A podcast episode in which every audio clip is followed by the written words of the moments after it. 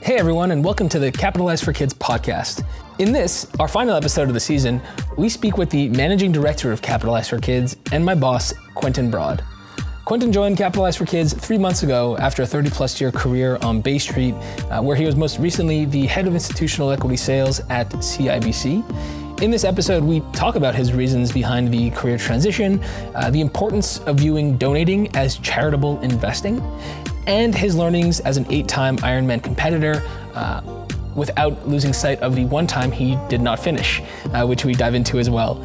I may be biased because he is my boss, uh, but this is really a great episode with a ton of strong takeaways uh, and a ton of great learnings, especially for anyone interested in learning about why someone leaves a high-paying role on Bay Street to join a nonprofit with a much stronger focus and social impact specifically.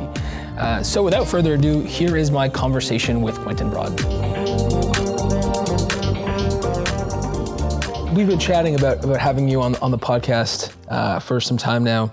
We figured that you you fit the bill of, of someone that we want to have uh, on on the podcast, in that you know, you've obviously had a very interesting career, and you've you've made a, a career transition that that I have a lot of respect for. I say only, only the greatest to do this.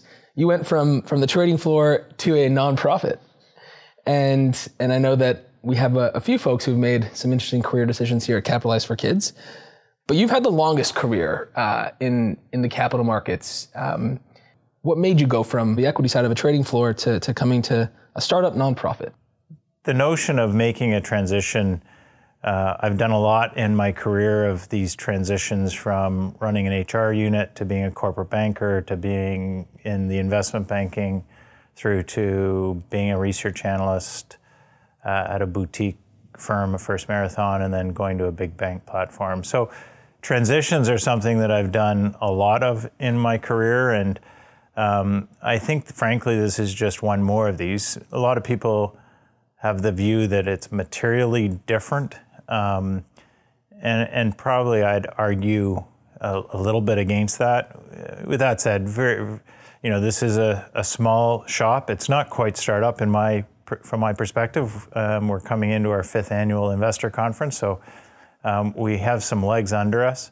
But we are a five-person team currently versus a forty-four thousand person team that I left, and we're a five-year-old organization versus a one hundred fifty-one-year-old organization that I left. So there are some material differences, but I think at its at its base, it's about um, finding something you can get passionate about um, and put a whole bunch of effort into that to get great outcomes. And that's what I hope to be able to do with uh, the team here at Capitalize for Kids. You mentioned in your in your career, you know, you've kind of done from H R to, you know, insurance, to research analyst. It seems like, you know, the corporate banking, you know, the only constant in your career has been change. Do you take that mindset? Have you have you always been chasing change? Is that something that you you search for, or is that something that is just natural uh, throughout a career? Is is you know, change happens and you got to kind of adjust to it. Yeah, I think change change happens, um, although clearly some people seek it out for, you know, just to have something different going on in their lives, not to not to get bored, so they're f- frequently finding change.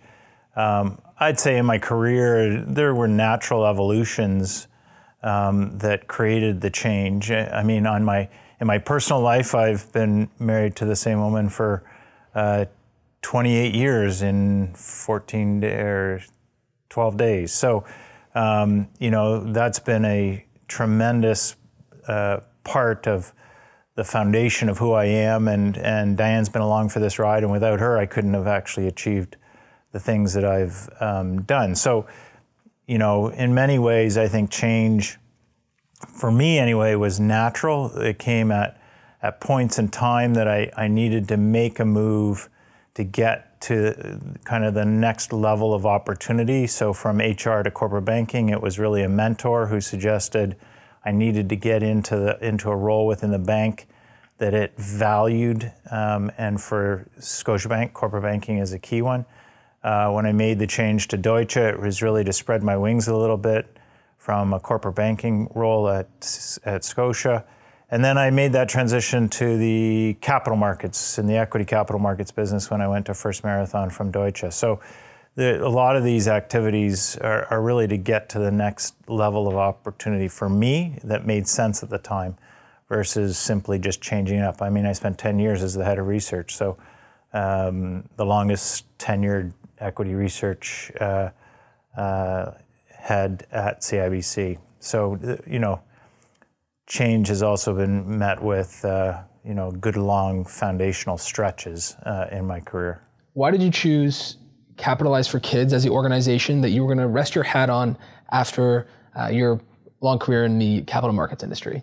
Capitalize for Kids, the, they've really, it really has differentiated itself in the market um, in probably three different ways, and, and it's why it, these ways attracted me to the platform. Number one is um, they identified Bay Street as a key funding opportunity, and I'd agree wholeheartedly. It's an area that I've been operating in. I've been a major, major individual giver, uh, campaign chair over at C I B C, and this is an area of opportunity for sure.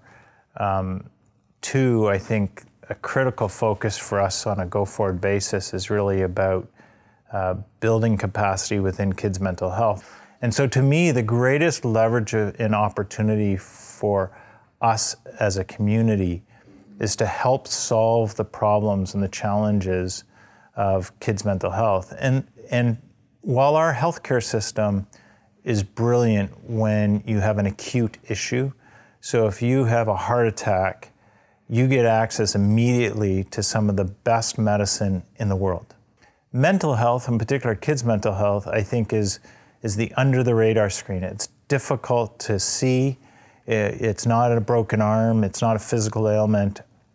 It's, and despite the um, increasing awareness and decreasing stigma, it's still a challenge. And so with kids waiting six, twelve, eighteen months to get access to some of the best agencies that we would have to offer, let's say here in the city of Toronto, that wait just makes issues even more acute. And so it, it starts getting away from us as a community. And so by Capitalize for Kids bringing capabilities, business-focused capabilities to agencies to help them solve issues of wait lists and that capacity build, uh, to me resonated immensely, because I'm not a healthcare practitioner, I'm not a mental health care practitioner, I am a business person. And while I've seen some of the, the challenges as a as an investor in the space, Um, investing my philanthropy dollars, um, I really can't speak to the to delivering uh, service, but I can speak to the way it's, it happens, the infrastructure put to use, and ways to make that better. And that's where I can actually help build capacity with the rest of the team at Capitalize for Kids. So it's it's why the mental health, kids' mental health spoke to me, because I think it's a key element of of solving what become major issues for our communities and our economy, um, and doing it, kind of nipping it in the bud uh, at the kid level. Um, and by doing it using our time and capabilities at C four K and, and a little bit of money, it's just, it, to me, it was a brilliant way to attack the issue. And uh, and you mentioned that, at least in, the, in your transition to Capitalize for Kids, it's, you know, finding something that you're passionate about and putting effort into that. So obviously you were passionate about, you know, your previous roles at, at the banks, uh, you know, in, in the variety of roles that you've held. Um, but I get a sense that there was probably more that you were searching for, given this this career transition that probably wasn't fulfilled through your your, your job uh, at a bank. No, I think um, throughout my career to date, Um, what I would do is I'd seek outside of of work the the other things, um, and m- mainly the volunteer activity. Um, from you know a year post my gra- graduation from uh, the M B A program, I was back involved with McMaster, uh, a volunteer relationship that continues to this day. Um, you know when my kids were growing up, I coached hockey teams. Uh, and and in the the last, I'd say, ten years or so, uh, Diane and I have uh, done a lot to engage in our community, um, mostly through United Way and United Way agencies. Um, and we almost always focused on kids because I think for us, um, we saw challenges in, you know, with with having two parents, uh, you know, the ability to have a roof over your head consistently, food in the food in the fridge, um, not wanting for much as uh, kids, trying to raise those kids were still challenges from time to time, and. Um, seeing others, you know, single moms, families without uh, a regular paycheck, uh, challenges finding housing or reasonable housing, and uh, neighborhood environments that were were very challenged. It is a difficult, difficult experience, and so we we look to try and give back, um, and so a lot of our work over the last ten years has been focused on agencies that were doing that with kids. Um, we've been putting money into it, although we focused on trying to put money plus engage uh, with our time. And uh, for sure, anytime we gave money, we also did a lot of work to try and understand kind of the impact of what the money would deliver. So we came to see it as an investing opportunity, uh, just as you do due diligence on whether you invest in the Bank of Nova Scotia or C I B C or Royal T D. Doing your homework on their P Es, their price to books, et cetera. Uh, we would do the same type of homework on the on the uh, charities that the United Way would put forward as opportunities. And so that process, which I think of charitable investing, became kind of a hallmark of what we wanted to do to have the, the greatest impact. And so the the difficulty of doing that, obviously, is you don't have a lot of free time when you're When you're working in the capital markets business and you're trying to manage uh, it on a global basis, so operations in across Canada, New York, London, Hong Kong, and the, therefore, you, once you know you get to a certain part of your career where you you make some additional decisions, have you situated yourself so you can make truly aggressive, some might think, a decision like leaving the capital markets and come to a not-for-profit. At, you know, we could be in a position to make that kind of choice, and we, we've been lucky enough to get ourselves there, and I was lucky enough to be able to make that decision when this opportunity at C four K came up. I want to go back to what you mentioned about uh, charitable investing. Most people view, at least I know most of my friends, uh, even I did until I kind of entered the space, I viewed donating as money I'll never see again. And I just kind of did it on a whim for people who would ask if they're running a, a, a walkathon or doing a bikeathon or what have you.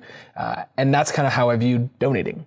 Um, you have a bit of a different approach and you view it as investing and you call it charitable investing. Uh, you know, why?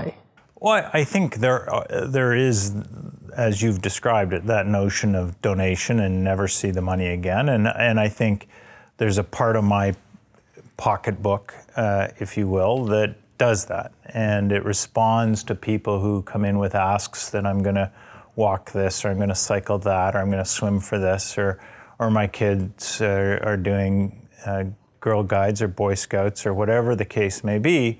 And you throw one hundred dollars at it or fifty dollars or whatever. What about an Olympic triathlon in a couple weeks? Well... Just make, you got to make the ask first. And when you make the ask, who knows what you might get. I want to see um, that part of the pocketbook. Exactly. Um, but I, and that is definitely just a donation. And for the most part, you're doing it because A, somebody you care about asked you, and B, you might um, care about the cause. And then C, you get a tax receipt. So those would be the three reasons why you do that. Um, and depending on how much of those things align for you, you'll, and your ability to give, you'll give more money, obviously, if it's a person you really, really like, for a cause that you really, really like, and and you're in need of a tax receipt. Um, so I, that goes on, and it goes on for me and Diane. Um, but we see the investing part is far more important. And it really takes the notion that look, we give fifty-four percent of our income to the government to redeploy into the marketplace, and they do that. And some would say, I give enough in taxes, I don't need to charitably give. And our view is uh, we've been, um, some would say lucky, some might say skilled plus luck, uh, but we've certainly positioned ourselves that we, we've done well, um, and we have capacity to give back.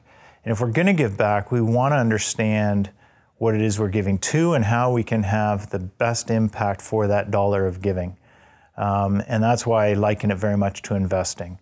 Um, when when you can sit down with a management team of a of a charity who has a well laid out plan, they have a firm understanding of how they can have impact. If you give them ten dollars, one hundred dollars, or one thousand dollars, doesn't really matter the number. Um, and they can articulate that as a manager um, to you as a donor. I think the likelihood of you seeing an impact from that dollar to actually seeing the kinds of change that you're hoping to achieve with your uh, donation, it's far greater. Um, and I think too many people don't put that discipline on their dollar. And as a result, we don't have, well, there's, you know, I still don't think there's enough charitable donations uh, going into the system, but to the extent that, that there's still a reasonable amount, they're not getting put to, to use um, in the best way possible. And why is that? Because donors aren't as uh, discerning with what they're prepared to invest in. Um, if they were more discerning and if they asked tough questions, um, it would force uh, nonprofits to make better decisions because, frankly, their feet are to the fire. What are some um, of those questions? I think number one is understanding very deeply what your mandate is. Why are you existing? What What is it that you're looking to solve for? Um, what in the marketplace isn't being delivered that you're delivering? How are you doing that effectively? I, I certainly look at efficiency ratios as as an indication, um, but they're not. They're certainly not the end all and be all. But very definitely, you want to understand how they're spending the, the money. Um, What what different levels of funding are they attracting? Is it a fully, almost fully government funded, and this is, you know, these per, private donations are, are the stuff that's happening around the edges, um, and do those edges then add dramatically uh, to the impact that they can have? that is, the core funding levels are necessary from the government, but this is the stuff with add-ons that we basically have two, three, four-time multipliers. Um, of the impact. Um, it allows or enables uh, added human resource capacity so we can hire a person or two. Um, and that gets us from, you know, being able to service one hundred kids to three hundred kids. Um, so really, it, it's it's about understanding uh, how, how the money's gonna be put to work, and to get that understanding from the exec director um, who who will be kind of, or who is at the helm of uh, managing that team. So you kind of taken the, the, the same approach, I'm sure, that you would when you were a research analyst, and you would go in and meet with management teams and you would ask them questions. Um, you know, if you're looking to recommend this this company, this stock uh, to your clients, you know, you'd be deploying c- capital into their companies, and you'd ask them these types of questions.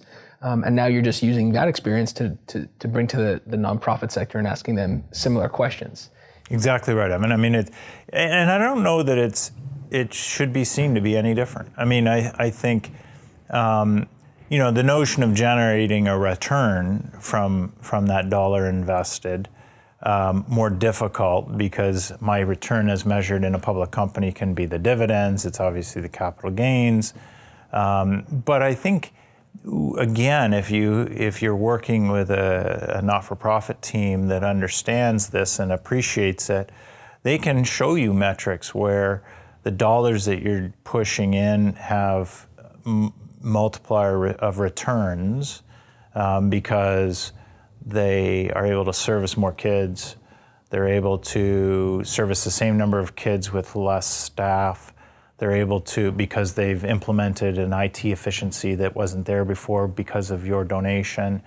Um, th- there's a lot of different metrics that can slide in uh, and, and um, I guess, sub out uh, an R O E with it, or, you know, a dividend return, capital gains. We can find different notions in the not-for-profit space then, but it's exactly right that, you know, the types of questions you'd ask anybody about running their business and how do they do it effectively should hold whether it's a not-for-profit or a for-profit. Talk to me a little bit about the difference of of donating your time versus donating dollars. Uh, you know, you've mentioned that you try to do both, um, and taking an active role in where you, you allocate your money is, is certainly a way that, that you've donated your time.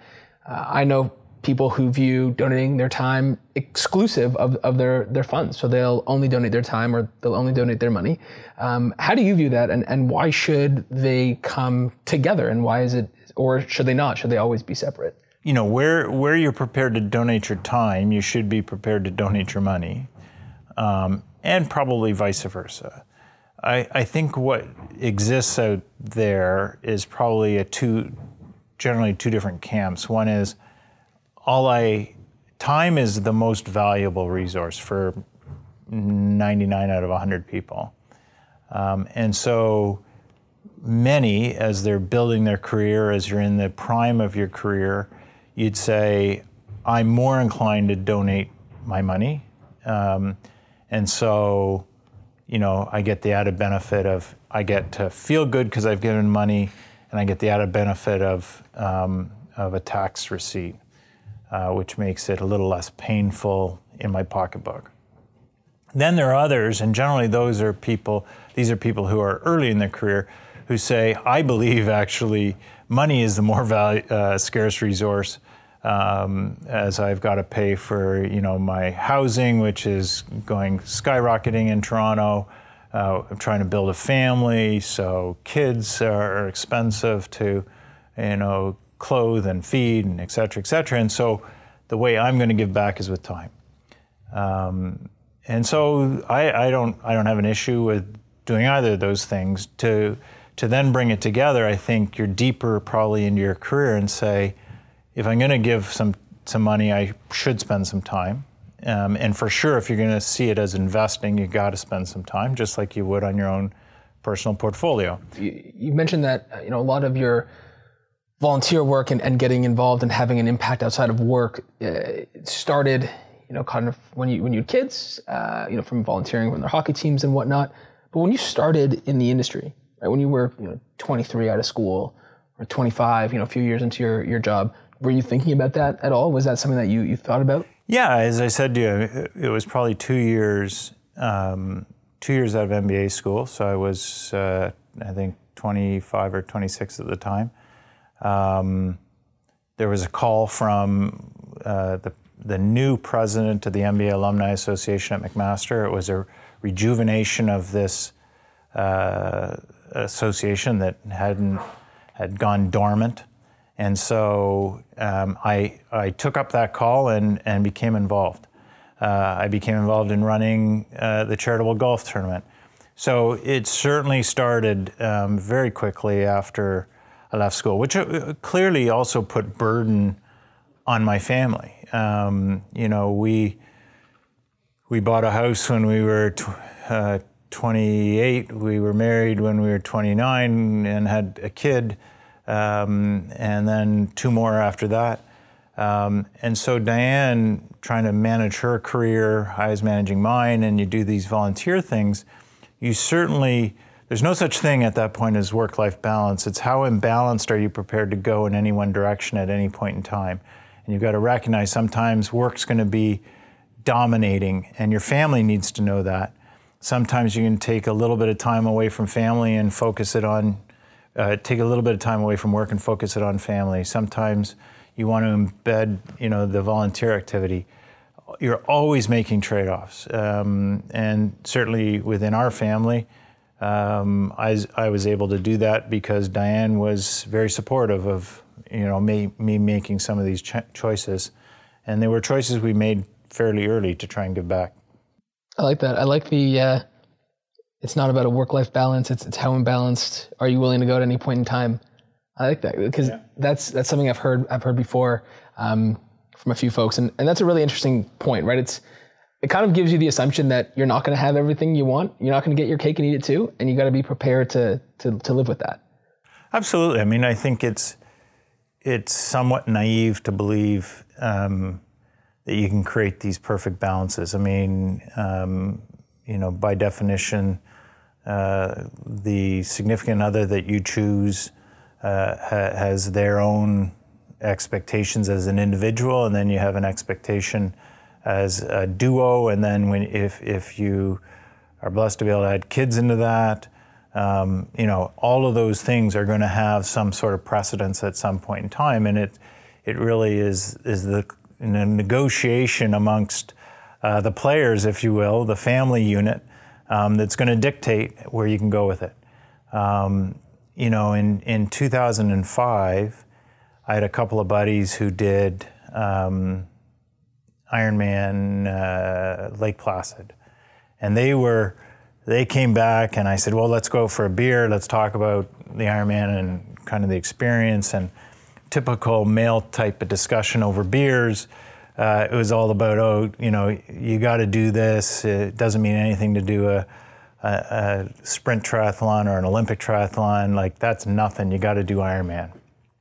And I'm like, okay, guys, but I don't know about you. Both of them were single, but I've got, you know, my wife and two children, and, you know, the job's crazy, and, um, you know, I don't see myself doing this. And they like, you know, they were all over me. Um, but I had a discussion with Dan, and she said, look, like my view was, look, the time's not right. We got two two young kids, six and four, lots going on. We just moved in our house. Um, she said, the time's never gonna be right. Why don't you give it a go? And so two thousand six, I ran my first Ironman. Um, and then if you fast forward that ten years, one of those buddies, I'm, I'm trying to cajole him into doing an Ironman. He said, oh, you know, he's got one one uh, young daughter. Uh, well, it's really busy, blah, blah, blah. And I'm like, look, Stu, you know, ten years ago, you were telling me how uh, it didn't really matter that I had two kids, and you only got one, and you can't find time for training. So I, I think, you know, I, I think these are the things that go on, um, and it's never going to be perfect. And if you're looking for the perfect moment, uh, you're never going to find it. So you're never going to accomplish the things you want. Uh, sometimes you got to go with seventy percent, sixty percent, eighty percent, whatever it is, because um, perfect doesn't exist. Uh, for context, uh, within Quentin's first forty-eight hours of being a Capitalize for Kids employee, he shared a number of his success stories in the, the the the competitions of of Ironman. And, uh, you know, at first we gave him a hard time, but then we kind of realized, we did some of our own due diligence, and we realized that these were actually some pretty incredible physical feats. Uh, so you, you mentioned how you got involved in it was initially through a, a few buddies, uh, one of who was named Stu. Uh, but, uh, you know, how long have you been doing that, and uh, and what's that experience been like? The experience is is wonderful. Um, it it's a great community. Uh, triathletes, generally speaking, I, I grew up being very competitive. Uh, any competitive sport I could find, I was willing to play. Um, with that said, I, I you know I've been cycling, uh, swimming, and running since I've been two, right? So, but. In no, uh, nowhere was it a, um, a coordinated activity. It was simply you got on your tricycle and you you uh, took off the training wheels on your bike, and then you were cycling, you know, um, running in the playground, and uh, learning how to swim. So, in it wasn't until two thousand, two thousand one um, when my weight got to a level that. Um, you started hearing these flashing signals of, you know, men with greater than a forty waist are at high risk of everything, that it dawned on me that I need to get back at things. What was um, the waist at? Uh, forty. So okay. forty is the magic number for men uh, when it gets ugly. Um, and so that's, um, you know, that was a wake up call to, you know, we need to, I need to get busy. Um, and put some effort back into my physical fitness and health. Um, and so I started doing some spinning classes, et cetera. And again, given the competitive nature of who I am, uh, I figured if I'm gonna do this spinning stuff, I gotta do something that I can use it for. And so triathlon was a natural. Um, started triathlons, and then, yes, that fateful uh, time at, um, you know, a, a local pub and uh, hearing the story in two thousand five, I, I uh, I got my family and we went over to Austria for Ironman number one in Austria in two thousand six. And it was a wonderful experience because the whole family could enjoy it, uh, or so I think they enjoyed it. I, I probably didn't actually enjoy race day, but I enjoy the process. I, I enjoy the discipline it requires. Um, you know, I'm, I'm up consistently at five, five thirty in the morning. You get on the bike, you do your run, you get in the pool, whatever the case may be. Um, and, and it just gets everything started on the right foot, frankly. Um, probably I like the process as much as I like competing. Um, it has this added byproduct of making sure that you're fit, um, which I think is important um, in order to bring energy to work, um, bring energy to my kids and my family. Uh, the, all those things, you know, are helped by uh, having having a body that isn't uh, languishing. It's it's ready to go. Has enjoying the process of, of Ironman, enjoying the training, and anchoring that as your you know your morning workouts and anchoring that to your day and your routine. Have you transitioned that to other other parts of your life where you know you try and seek out enjoying the process uh, versus Uh, just doing it for the sake of doing it? So if it's completing an Ironman, I know what that means. I, I got to swim three point eight kilometers, I got to bike one hundred eighty kilometers, and I got to run forty-two point two. Um, piece of cake. And so, piece of cake. And so getting there, I know I've got to do some swim training, some bike training, and some some running. I should do some strength training. I should do some yoga. Um, there's a bunch of things I should do, but I also need to figure out what are the things I absolutely have to do. So it's about efficiency of approach. Uh, for sure, if I have all day, all night, I, I can do all kinds of things um, in prep for, but we all know that a whole bunch of different things get in the way. And at least if you have a plan, you understand where to move things. So that process, again, to the extent it's developed, you know where you can move things around in, t- in order to deal with the hiccups that inevitably come or the speed bumps. Um, and I, so I think that these are highly relatable, um, no matter what your problem solving, if it's in your business life, it's in your personal life, it's in your sporting life.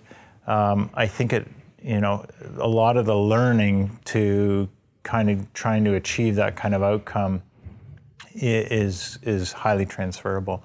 Um, I think it also speaks to When, when you find yourself challenged by something, seek out somebody who's done it before, who has knowledge um, that you can get some feedback from. Surround yourself with some of those people, um, and, and I'll th- call them coaches in the in the training environment, the Ironman, who I've had a number of coaches that all bring different things to the to the game in terms of helping me achieve what I need to achieve. And the same, I think, you do in your business world, where I've tried to surround myself with people that I can go to who have different experiences, who can lend perspective on what I'm trying to do, um, and be, you know, a sounding board of, well, why don't you try this? You know, we're we're creating a, a map to get me someplace, um, and I can pull on a bunch of different people to help me get there. Um, so I think there's a lot of application.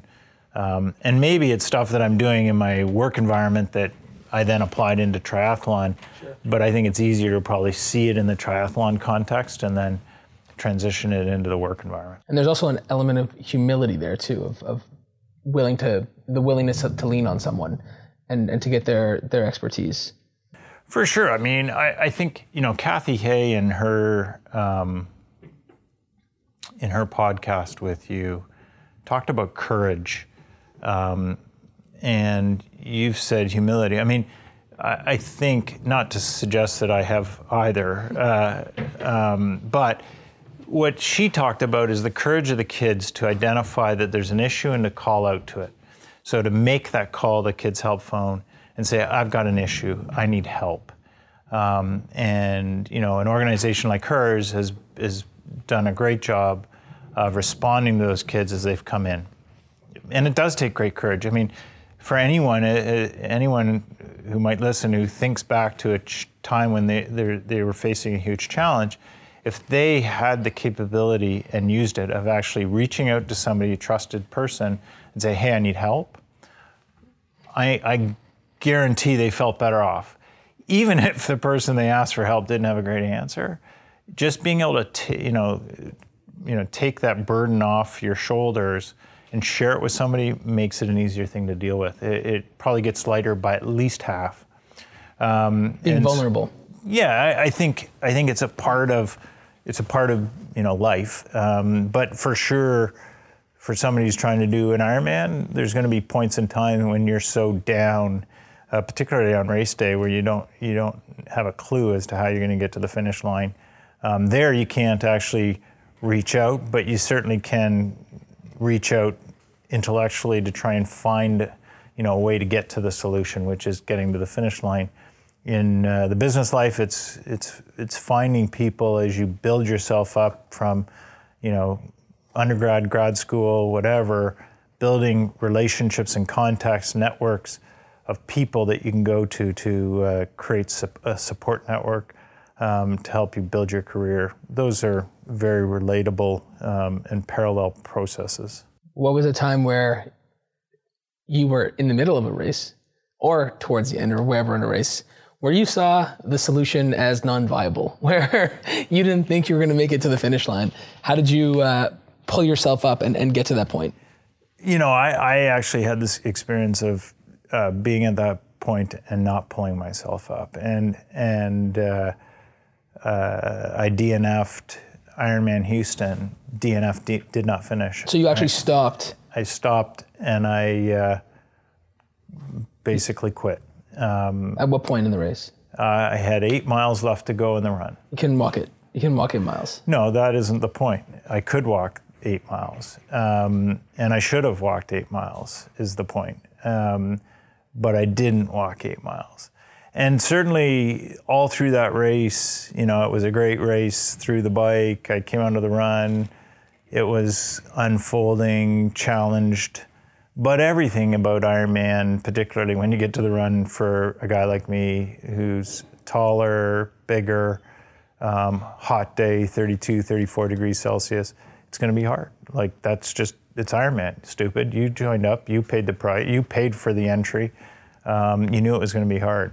Um, and I quit. And, you know, I quit because, God, it would have been, it's a lot easier to go and go back with my wife and my daughter who are there uh, to the hotel and go splash in the pool and enjoy the time with them rather than go back out there for another eight miles um, of just pure pain. Um, with that said, uh, I, you know, there isn't a a day that I don't think about the fact that what was I thinking um, uh, and why couldn't I muster uh, the um, desire to get it to the finish line and, and overcome that, you know, the the little devil on my shoulder that said, quit now, it'll feel better. Um, it certainly did at that, that moment in time. Uh, the relief valve of saying, okay, I, the pain's over, I don't need to do it anymore. Um, but I'll live with it forever. Um, and I would certainly say that then has helped propel some of my other experiences um, to, you know, it is mind over matter. Um, you can get your mind around something, you can get it done. Um, so uh, you need to challenge yourself to push through some of those times when it's pretty bleak. And again, this is, I mean, it's in the context of an Ironman, but there's lots of times in our lives when things are looking pretty bleak. Um, if you're lucky, if you don't see any, um, I think everyone see, sees one or two or three or ten. Um, and particularly when you get into the not-for-profit sector and, and some of the kids that we deal with at C four K and they're the agencies that have to deal with kids and families, I mean, they're seeing them far more often than they should have to. Um, and to try and create the coping skills, the resilience to be able to come back from that. Um, within Ironman, that gave me a learning experience. Um, it, it, it's now, I think, given me the strength to say, no matter what I'm facing, and, and I'm going to get it done.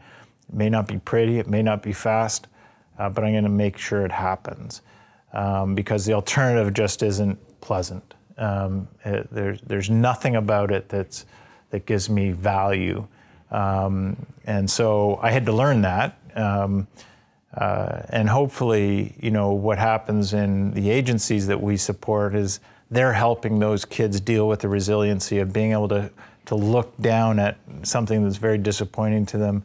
It's got them in the deepest, darkest hole and find a way to get out and learn from it. And then the next time, maybe they don't even need to make the call. They've figured out that coping mechanism. They've figured out that resilience at that time.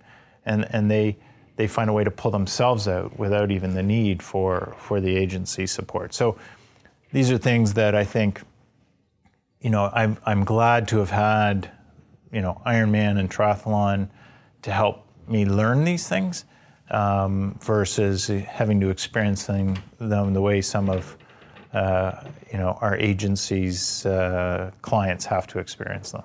Love it.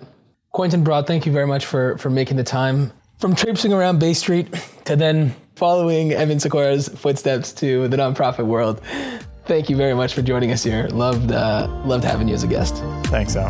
Appreciate it. And there you have it. Thank you all for listening, and a special thanks to Quentin for the interview.